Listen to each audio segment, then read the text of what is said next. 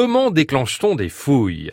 Valérie Séché et Nathalie Androuin-Lecomte, médiatrices au musée archéologique départemental de Jublin, on peut dire finalement que tout a commencé en 1776 En 1776, euh, c'est le un curé en fait, euh, l'abbé Lair de la Motte, qui va euh, faire défricher un, champ et du coup qui va être à l'origine de la découverte ou redécouverte d'une mosaïque encore en place.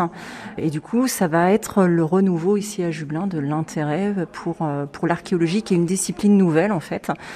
Et euh, petit à petit, bah, on va en apprendre davantage euh, sur, la, ville antique de Noviodunum. La capitale diablinte, Noviodunum, la ville neuve, s'implante à Jublin au tournant de notre ère. Alors cette mosaïque, euh, aujourd'hui, euh, Nathalie, on, on sait euh, combien elle mesurait au départ? Donc c'était le sol hein, d'une pièce probablement d'un bâtiment de bain et elle mesurait 7,50 mètres par 5,30 mètres.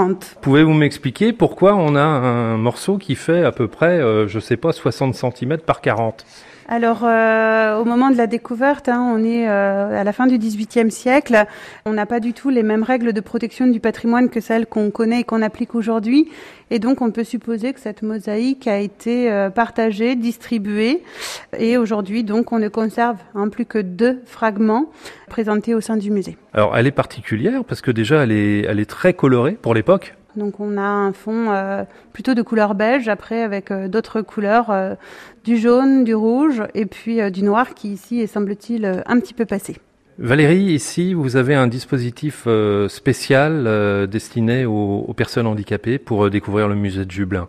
Alors en fait, on a mis en place une visite tactile, c'est-à-dire qu'il s'agit de découvrir le musée par le biais de quelques reproductions d'objets qu'on fait toucher en fait, tout en expliquant bien sûr, en respectant plutôt la, chronologie en fait du musée qui part de l'âge du bronze jusqu'aux prémices du, Moyen Âge.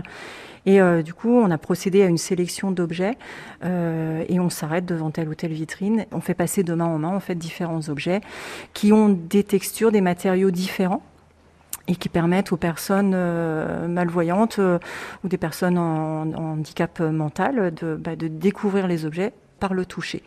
Prochainement, je tenterai de moudre du grain pour en faire de la farine et j'essaierai d'ouvrir une serrure de l'époque gallo-romaine, tout cela au musée de Jublin.